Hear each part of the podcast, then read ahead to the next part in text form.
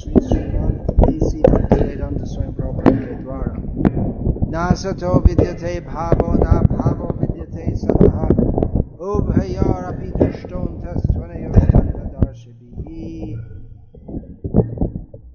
तत्वदर्शियों ने यह निष्कर्ष निकला है कि असत भौतिक शरीर का तो चिरस्थायित्व नहीं है। किंतु सत आत्मा अपरिवर्तित रहते हैं। उन्होंने इन दोनों की प्रकृति के अध्ययन द्वारा यह निष्कर्ष निकला है। तात्पर्य, परिवर्तनशील शरीर का कोई स्थायित्व नहीं आधुनिक चिकित्सा विज्ञान ने भी यह स्वीकार किया है कि विभिन्न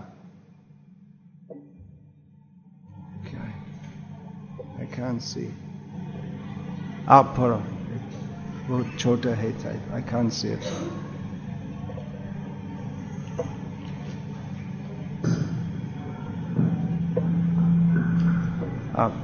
शुरुआत से न सतो विद्यते भावो न भावो विद्यते सतः। उभयोरपि दृष्टोन्तस्त्वनयोस्तत्वदर्शिभिः इन अनुवाद सब कुछ अनुवाद। तत्वदर्शियों ने यह निष्कर्ष निकाला है कि असत भौतिक शरीर का तो कोई चिर स्थायी तो नहीं है, किंतु सत आत्मा अपरिवर्तित रहता है। उन्होंने इन दोनों की प्रकृति के अध्ययन द्वारा यह निष्कर्ष निकाला है। तात्पर्य, परिवर्तनशील शरीर का कोई स्थायित्व नहीं है। आधुनिक चिकित्सा विज्ञान ने भी यह स्वीकार किया है कि विभिन्न कोशिकाओं की क्रिया प्रतिक्रिया द्वारा शरीर प्रतिक्षण बदलता रहता है। इस तरह शरीर में वृद्धि तथा वृद्धावस्था आती है। वृद्धावस्था आती रहती है। किंतु शरीर तथा मन में निरंतर परिवर्तन होने पर भी आत्मा स्थायी रहता है। यदि पदार्थ तथा आत्मा का यही पदार्थ तथा आत्मा का अंतर है, स्वभावतः शरीर नित्य परिवर्तनशील है और आत्मा शाश्वत है। तत्वदर्शियों ने, चाहे वे निर्विशेषवादी हो या सगुणवादी यह निष्कर्ष की स्थापना की है। विष्णु पुराण में कहा गया है कि विष्णु तथा उनके धाम स्वयं प्रकाश से प्रकाशित है। ज्योतिषी ज्योतिषी विष्णु भुवनानि विष्णु। सत तथा असत शब्द आत्मा तथा भौतिक पदार्थ के ही द्योतक है। सभी तत्वदर्शियों की यह स्थापना है। यहीं से भगवान द्वारा अज्ञान के मोहग्रस्त जीवों को उपदेश देने का शुभारंभ होता है। अज्ञान को हटाने के लिए आराधक और आराध्य के बीच पुनः शाश्वत संबंध स्थापित करना होता है और फिर अंश रूप जीवों तथा श्री भगवान के अंतर को समझना होता है। कोई भी व्यक्ति आत्मा के अध्ययन द्वारा परमेश्वर के भगवान को समझ सकता है, आत्मा तथा परमेश्वर के स्वभाव को समझ सकता है। आत्मा तथा परमात्मा का अंतर अंश तथा पूर्ण के अंतर से अंतर के रूप में है। वेदांत सूत्र तथा श्रीमद् भागवत में परमेश्वर को समस्त उद्भव, प्रकाश का मूल माना गया है। ऐसे उद्भवों का अनुभव परा तथा अपरा प्राकृतिक क्रमों द्वारा किया जाता है। जीव का संबंध परा प्रकृति से है। जैसा कि सातवें अध्याय में स्पष्ट होगा, यद्यपि शक्ति तथा शक्तिमान में कोई अंतर नहीं है, किंतु शक्तिमान को परम माना जाता है और शक्ति या प्रकृति को गौण। अतः सारे जीव उसी तरह परमेश्वर के सदैव अधीन रहते हैं, जिस तरह सेवक स्वामी के या शिष्य गुरु के अधीन रहता है। अज्ञान अज्ञान अवस्था में ऐसे स्पष्ट ज्ञान को समझ पाना असंभव है। अतः ऐसे अज्ञान को दूर करने के लिए सदा, सर्वदा के लिए जीवों को प्रबुद्ध करने हेतु भगवान भगवत गीता का उपदेश देते हैं। ओम ज्ञानतिमिरन्धस्य ज्ञानञ्जनशलाकाय चक्षुरुन्मीलितं येन तस्मै श्रीगुरवे नमः। नाम श्रेष्ठं मनमपि शक्तिपुत्रमत्र स्वरूपम् रूपं तस्याग्रजम् उरुपुरिं माथुरिङ्गोष्ठवतीम् राधाकुण्डं गिरिवरमहो राधिका प्राप्तो यस्य प्रथितकृपया श्रीगुरुं तं नतोऽस्मि। वन्देऽहं श्रीगुरो श्रियतः पदकमलं श्रीगुरून् वैष्णवांश्च श्रीरूपं साग्रजातं सहगण रघुनाथन्वितं तं सजीव साद्वैतं सावधूतं परिजनसहितं कृष्णचैतन्यदेवं श्रीराधा कृष्णपादान् सहगण ललिता श्रीविशाखान्वितांश्च हरे कृष्ण हरे कृष्ण कृष्ण कृष्ण हरे हरे हरे राम हरे राम राम राम हरे हरे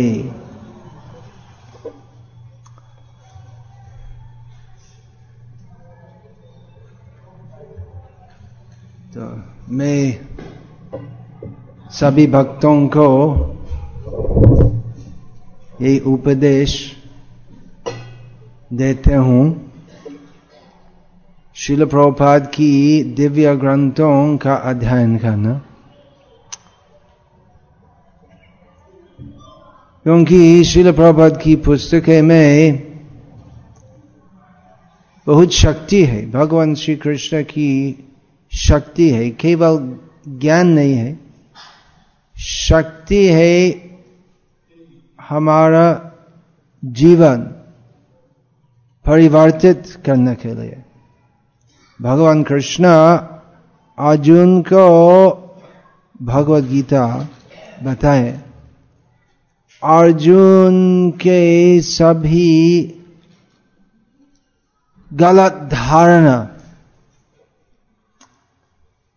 सुधार करने के लिए।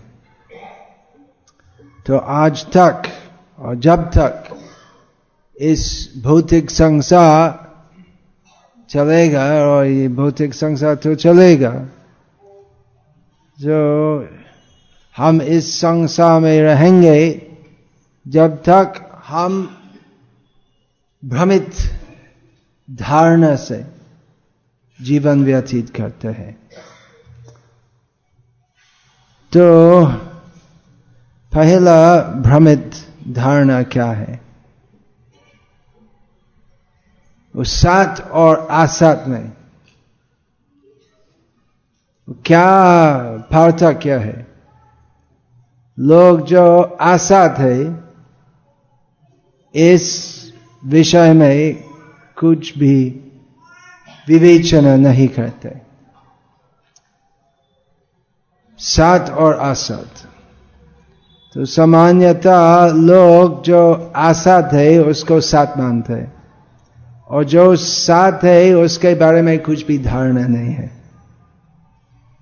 जो आसात है अर्थात जो अस्थाई है, सब कुछ जो इस भौतिक जगत में है, उसको सात मानते हैं। अर्थात ऐसे सोचते कि सब कुछ जो है तो ऐसे चलेगा। ऐसे रहेगा। और क्या है?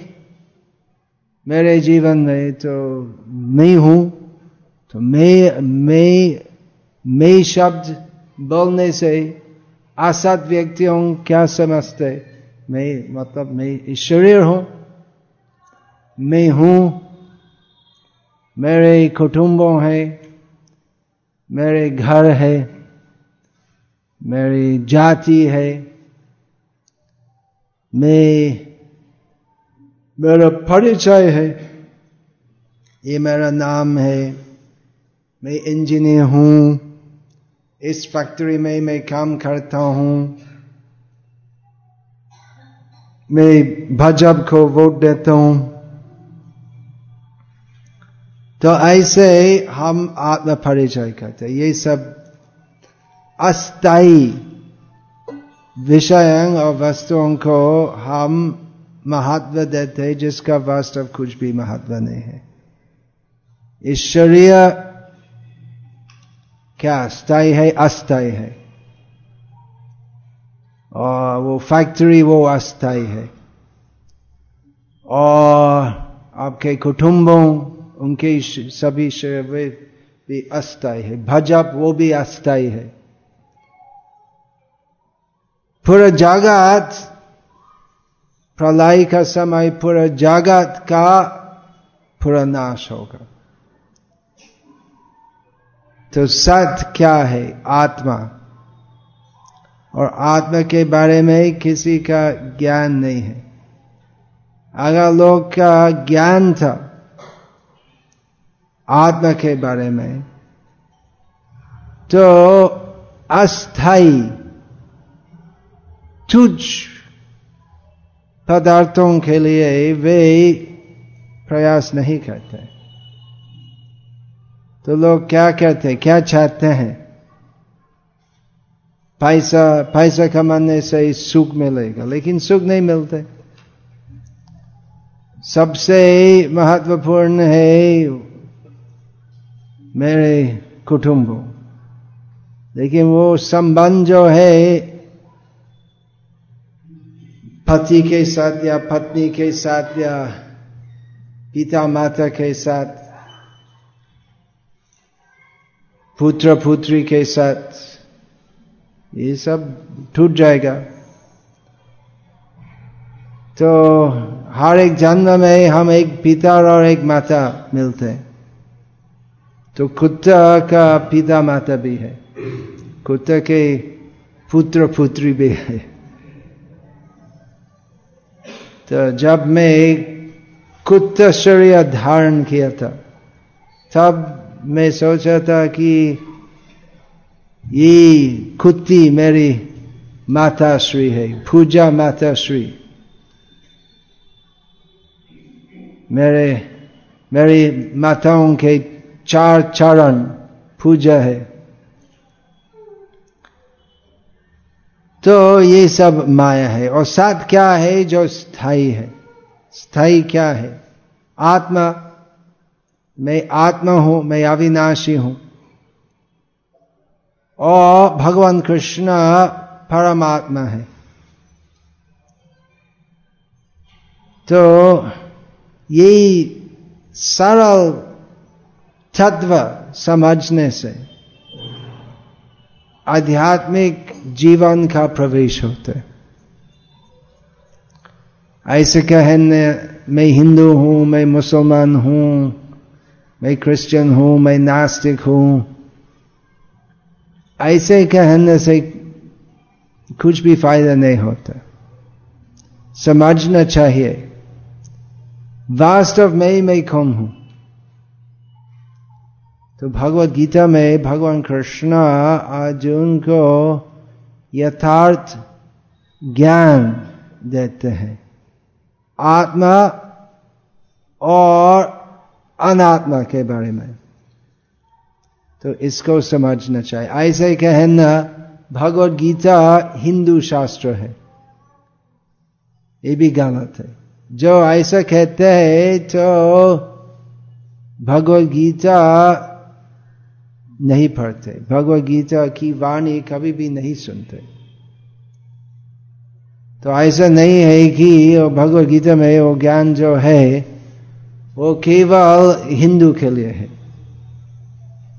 ऐसा नहीं है कि आप, यदि आप हिंदू हो तो आपको विश्वास करना चाहिए कि आत्मा है और सब कुछ जो इस भौतिक जगत में अस्थायी है। तो क्या ये हिंदू ज्ञान है क्या? नहीं है वो ही है। जैसे स्कूल में बच्चों पढ़ते हैं one plus one equals two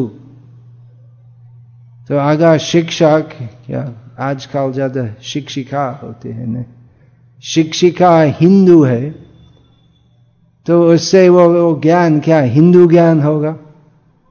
मुसलमान क्या, वो मद्रासा में क्या सिखाते? One plus one equals three.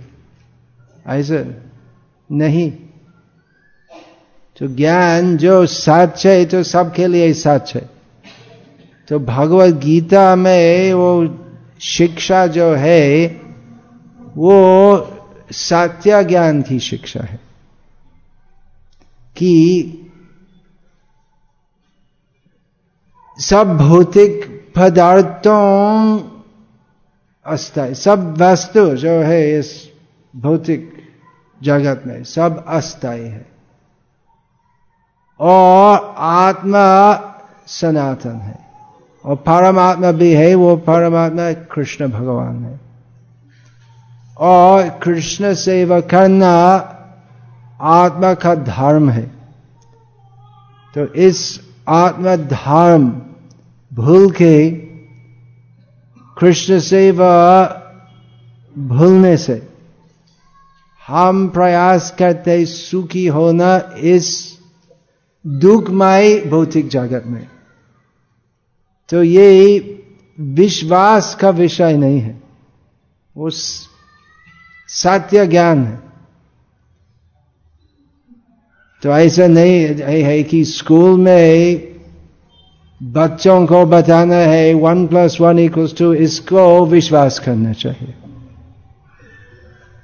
तो ये विश्वास का विषय नहीं है, विज्ञान ही है। जैसे ये सब भरूच, अंकलेश्वर, ये सभी इलाका में बहुत केमिकल फैक्ट्री है नहीं। तो केमिकल फैक्ट्री तो विज्ञान से चलते। तो एक केमिकल डालना है, इतना मात्रा, एक केमिकल और दूसरा मात्रा वो ही केमिकल और ऐसे इतना स्ट्रांग होना चाहिए तो वो सेवेंटी परसेंट और ऐसे। और एकदम बराबर टेम्परेचर में डालना चाहिए, फिर वो जो आप चाहते चाहे भी फर्टिलाइज़र या पेस्टिसाइड या जो भी हो तो ऐसे ही वो केमिकल फॉर्मूला के अनुसार ये सब करना है और उसमें अगर कुछ गलती हो तो नहीं होते एक्चुअली बहुत डेंजरस हो सकते नहीं वो वो फर्टिलाइज़र अगर ठीक नहीं बनवाते तो विस्फर हो सकते नहीं तो ये सब विज्ञान है। भगवत गीता में ये जो है, वो हिंदू ज्ञान नहीं ऐसे कहना हिंदू ज्ञान, ऐसे कहना अज्ञान है। अगर कोई बोलते है भगवत गीता हिंदू ज्ञान है तो ऐसे कहना अज्ञान का प्रतीक है। क्योंकि ज्ञान तो हिंदू ज्ञान नहीं हो सकता। मुसलमान ज्ञान नहीं है। ज्ञान तो ज्ञान ही है। अगर सच हो तो सच। अगर सच नहीं हो तो ज्ञान नहीं है। भ्रम है या झूठ है? तो भगवत गीता क्या ज्ञान है या कल्पना है या धोखाबाजी है क्या? तो आप विचार करके आप समझ ले। भगवत गीता में भगवान कृष्ण क्या कहते हैं? कि सात और आसात है। इसके पहले इस श्लोक ना सतो विद्य थे भावो ना भावो विद्य थे सतः। इस श्लोक का, ये दो पद का अर्थ है कि जो आसात है तो नहीं रहेगा। जो साथ है तो कभी नष्ट नहीं होगा।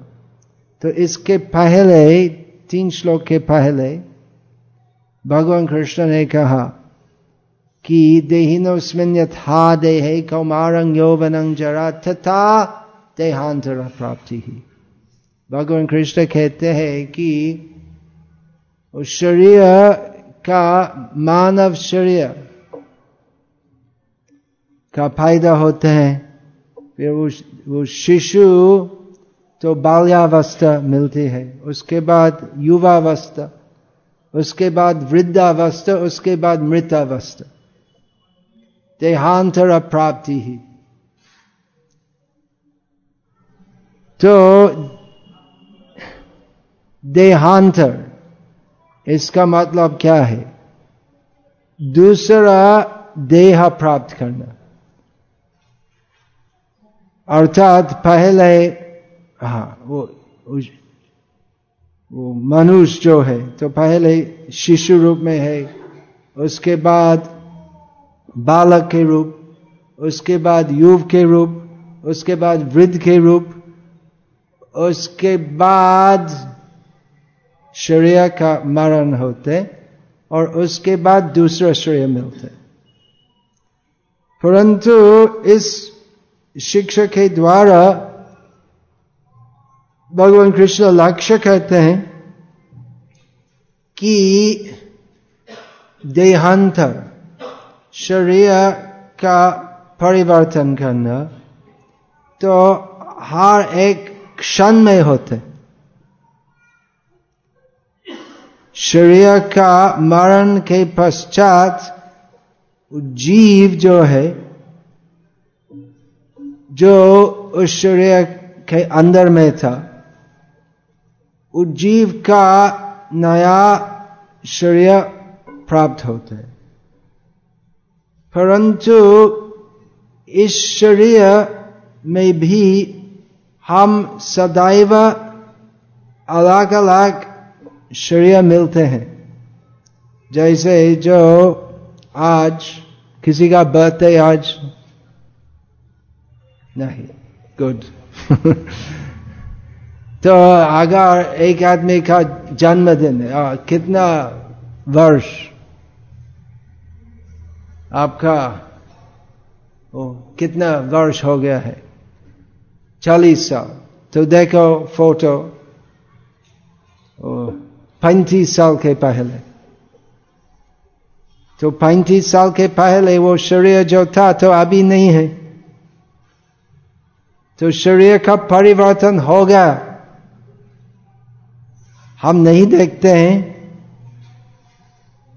लेकिन अगर एक छोटा छोकरा है, ऐसे। और बाहर से कोई रिलेटिव आते हैं, तीन साल के बाद। उम्र क्या है? तुम्हारा? ग्यारह। तो अगर वो आपकी आंटी बाहर से आते हैं तीन साल के तो तीन साल के पहले वो आठ साल का उम्र का लड़का का शरीर बहुत परिवर्तित हो गया है। लेकिन वो माता पिता नहीं देखते, क्योंकि हर रोज देखते। और नहीं देखते, कैसे परिवर्तन हो रहे हैं। जो तीन साल के बाद आते बोले को कितना बड़ा हो गया तो हम नहीं देखा है। तो हर एक क्षण में परिवर्तन होते रहते हैं। तो ये क्या, ज्ञान है, या कल्पना है, या झूठ है, या हिंदू ज्ञान है या हिंदू का विश्वास है? क्या है? मुसलमानों का, बच्चों तो ऐसे बड़ा नहीं होते? नहीं नहीं नहीं, वो भगवत गीता में कहते हैं कि शरीर का परिवर्तन हमेशा, हम मुसलमान है तो हम ऐसे रहेंगे। ऐसे संभव है क्या? तो ये ज्ञान है। और इस उपदेश के द्वारा भगवान कृष्ण हमको सिखाते हैं कि शरीर ऐसे परिवर्तनशील होते हैं, परंतु जिससे शरीर जीवन मिलते जिसका नाम है जीव है या आत्मा, उसका परिवर्तन नहीं होते, क्योंकि आप जो है, अगर आपका उम्र है चालीस साल तो पैंतीस साल के पहले आपका शरीर तो अलग था, लेकिन आप जो है तो एक ही व्यक्ति है। ऐसे नहीं है कि आप दूसरा व्यक्ति था, एक ही व्यक्ति है।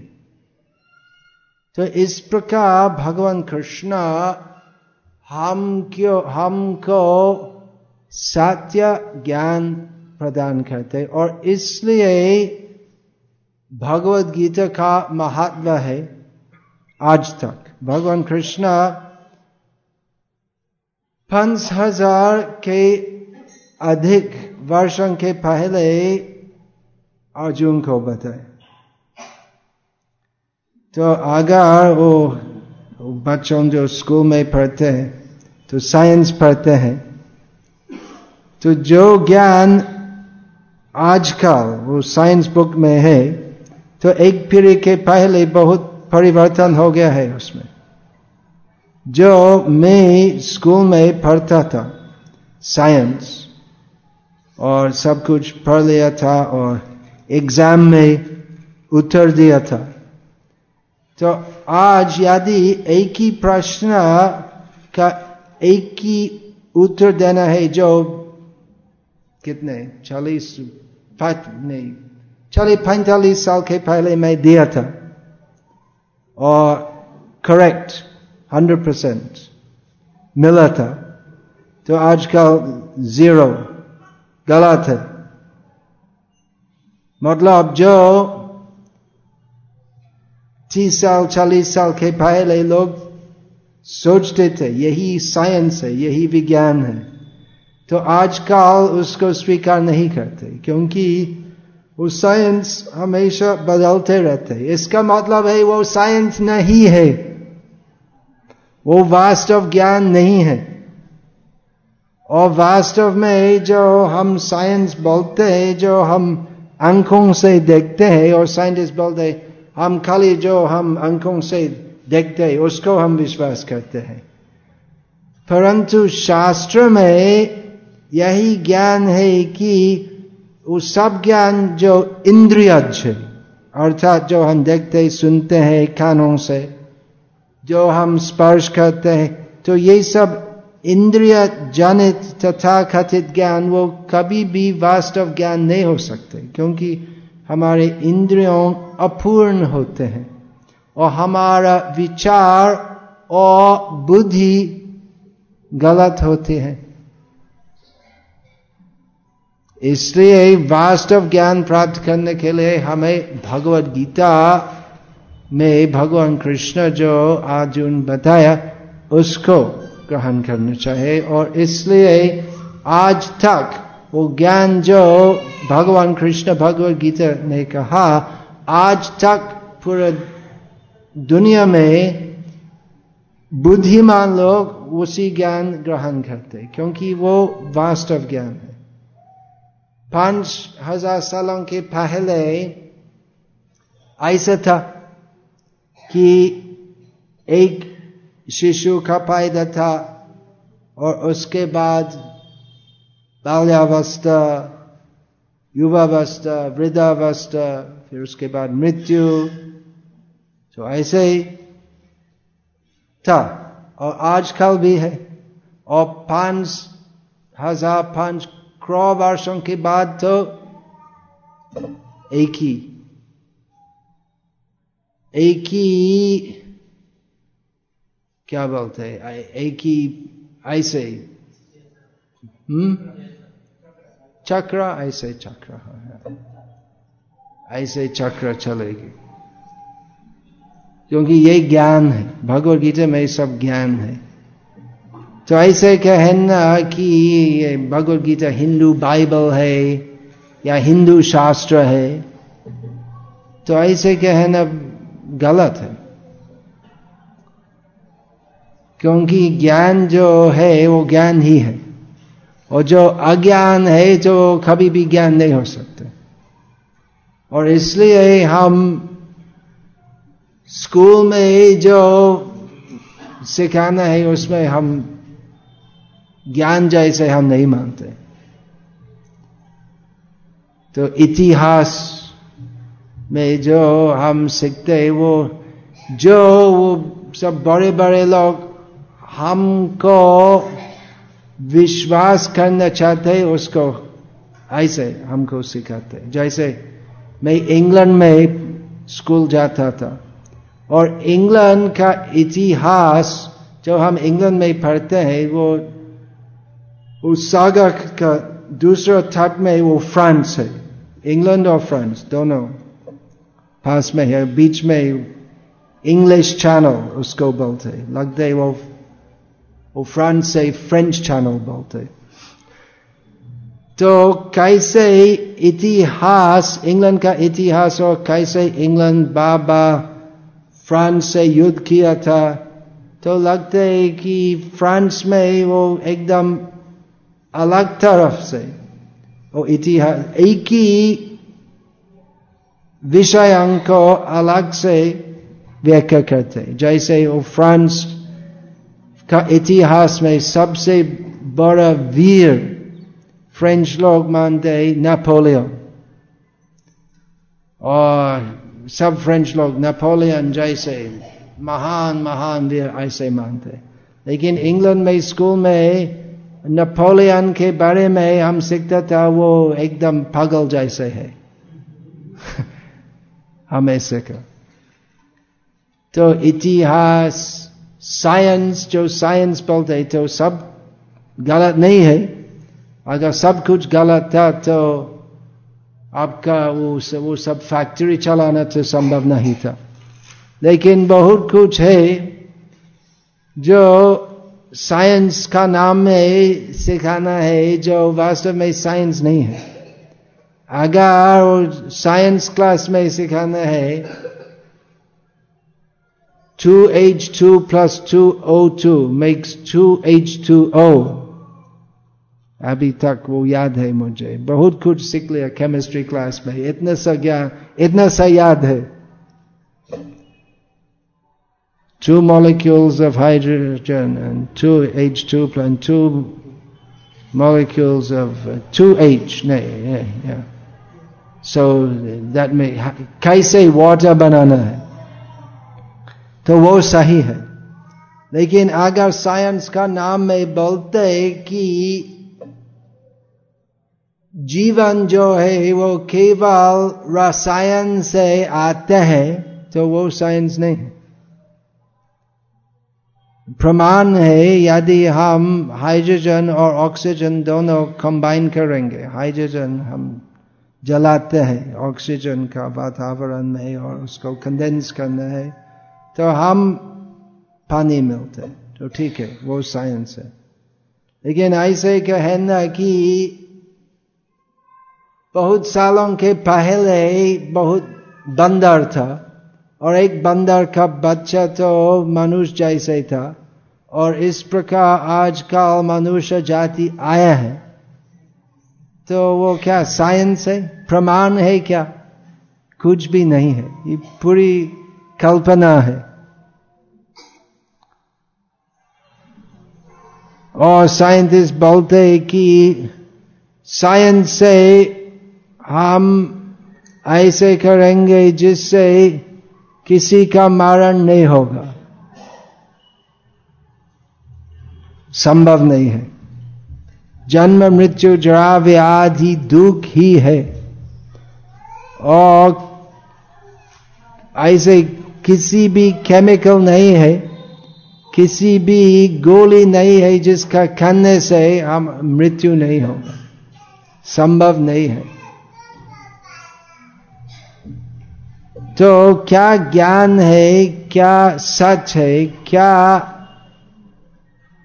मिथ्या है? यही सब समझना चाहिए शास्त्र ज्ञान के अनुसार। और इस प्रकार वैदिक शास्त्र और बाइबल, कुरान, ये सब, ये दोनों में पार्थक्य है। क्योंकि वेद शब्द का मतलब विद्या। और वेद शास्त्र में सब प्रकार का ज्ञान है। जैसे बहुत पूर्व काल में भारत में वो केमिस्ट्री केमिकल इंजीनियरिंग जो होते भरूच में, वो ऐसा भी था मेथोलॉजी जैसे दिल्ली में वो कथुब मीना है, एक स्तंभ है, उसका पुराणिक नाम ध्रुव स्तंभ है। ध्रुव का मतलब निश्चित। दृढ़। तो मुसलमानों उसको किताब में ना बोले बोलते। लेकिन उसके पहले नाम था ध्रुव स्तंभ। और आज तक उस आज के आधुनिक साइंटिस्ट नहीं जानते तो उसमें लोहा इतना शुद्ध है। कि और किसी भी दूसरा ट्रीटमेंट नहीं डालने से भी तो वो ऐसे ही शुद्ध रहते रस्ट नहीं होते। क्या बोलते रस्ट जंक नहीं है। तो उससे हम समझ सकते कि प्राचीन भारत में वो, विज्ञान जो था तो आज का विज्ञान से बहुत उन्नत था। तो वो भौतिक भौतिक ज्ञान भी है। और श्रेष्ठ ज्ञान है शास्त्र में, आध्यात्मिक ज्ञान। ब्रह्मांड के बारे में पूरा ज्ञान था। जैसे आज तक भारत में वो ज्योतिषी चलते हैं। तो ज्योतिषी तो कैसे करना है? तो वो सब ग्रह, उस, वो सब ग्रह का पोजिशन गिनना है। तो इसलिए तो बहुत उन्नत अंक का ज्ञान होना चाहिए। तो प्राचीन भारतीय ज्योतिष शास्त्र के अनुसार हम गिन सकते काल भरूच में सूर्योदय कौन से समय होगा? तो कैसे संभव था?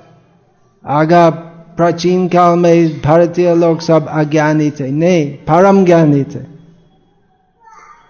और उनके पास परम ज्ञान भी था। परम ज्ञान क्या है? सत और असत में। ये दोनों में विचार करना। और समझना कि वो सब कुछ जो अस्थाई है, इस जगत में, वो सब भोग करने का प्रयास जीवन का उद्देश्य नहीं है। जीवन का उद्देश्य है जन्म, मृत्यु जरा व्याधि दुखमय जगत से मुक्त होना और उसके अतिरिक्त भगवान श्री कृष्ण की प्रेममयी सेवा प्राप्त करना। तो ये सब भगवत गीता में है। तो आप सब वितरण करो, भगवत गीता, और ध्यान भी करो। और आप केवल हिंदू में वितरण करना नहीं होना चाहिए तो सब प्रकार के लोग के बीच, क्योंकि मुसलमान, क्रिश्चियन, नास्तिक सिख जैन जो भी है लोग तो उनको बताए कि ये हिंदू के लिए नहीं है, ये सब के लिए है, ये ज्ञान है। ये अंधविश्वास का विषय नहीं है। ये प्राचीन ज्ञान है कि वो मुसलमानों को आप ऐसे बोल सकते हैं कि जो आपके पूर्व पुरुष मानते थे।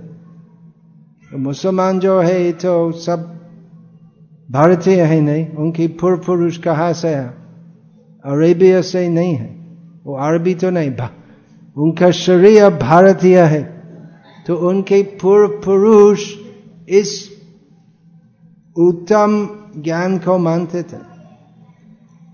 तो ऐसा कहो सबको कि यही ज्ञान है।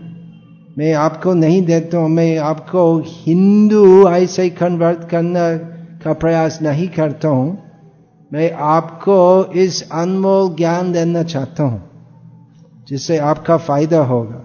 हम ऐसे नहीं बोलते कि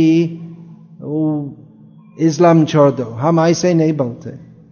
इस ज्ञान लेने से आपका जीवन और ज़्यादा अच्छा होगा। यही ज्ञान ही है। सबके लिए है। ऐसे कहो कि वो ज्ञान जो ज्ञान है तो ऐसा है। तो मुसलमान के लिए, हिंदू के लिए, नास्तिक सबके लिए one plus one equals two तो इस प्रकार भगवत गीता में वो ज्ञान जो है तो उस प्रकार ज्ञान है। लेकिन वो इतना सरल नहीं है। One plus one equals two लेकिन ये आत्मा, अध्यात्मा, अनात्मा, ये सब विषय के बारे में है। तो आप सब प्रयास करो। भगवत गीता का ज्ञान वितरण करने से लोगों को समझाना।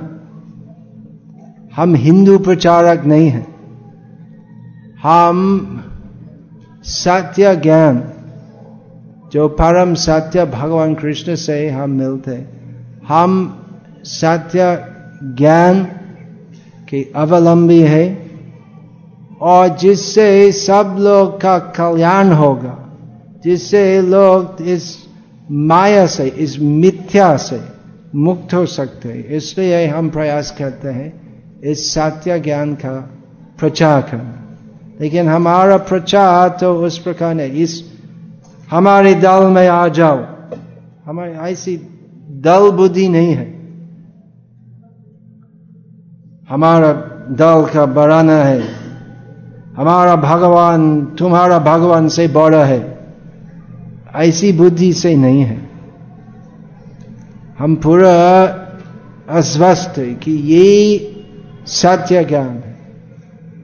और जिससे दूसरे लोग का हित होगा इसलिए हम प्रयास करते हैं। इस सत्य ज्ञान का परिवेशन करना, जो सब अलग अलग दल के अतीत है, जो सब प्रकार की सांप्रदायिक बुद्धि के अतीत है, जो सत्य ज्ञान है सब के लिए है। इसलिए हम भगवत गीता का परिवेशन करते हैं। हरे कृष्ण।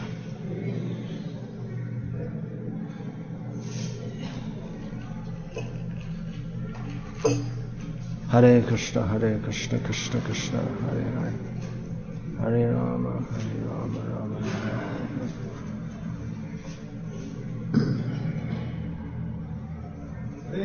हरे कृष्णा। हरे कृष्णा। कृष्णा कृष्णा। कृष्ण कृष्ण। हरे हरे। हरे हरे। हरे राम। हरे राम। हरे राम। हरे राम। राम राम। राम राम। हरे हरे। हरे हरे। तो अब हम पाँच दस मिनट कीर्तन करेंगे और उसके बाद सबके लिए नीचे प्रसाद होगा।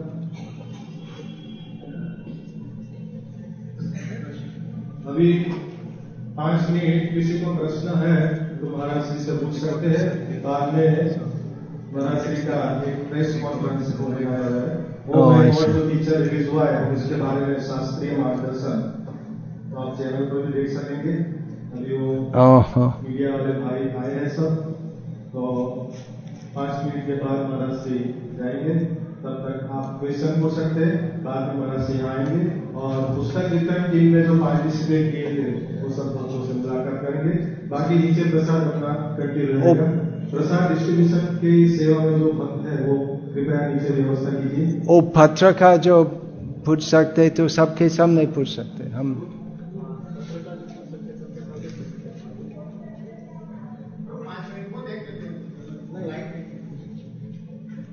तो सबको बुला ले पत्र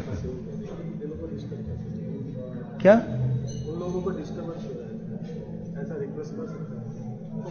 कैसे कैसे डिस्टर्ब करेंगे?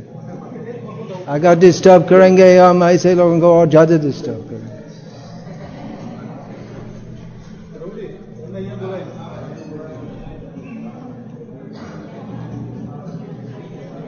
तो यहाँ पर ही होगा, सबके सामने तो सबको भी जानकारी मिलेगा क्या है।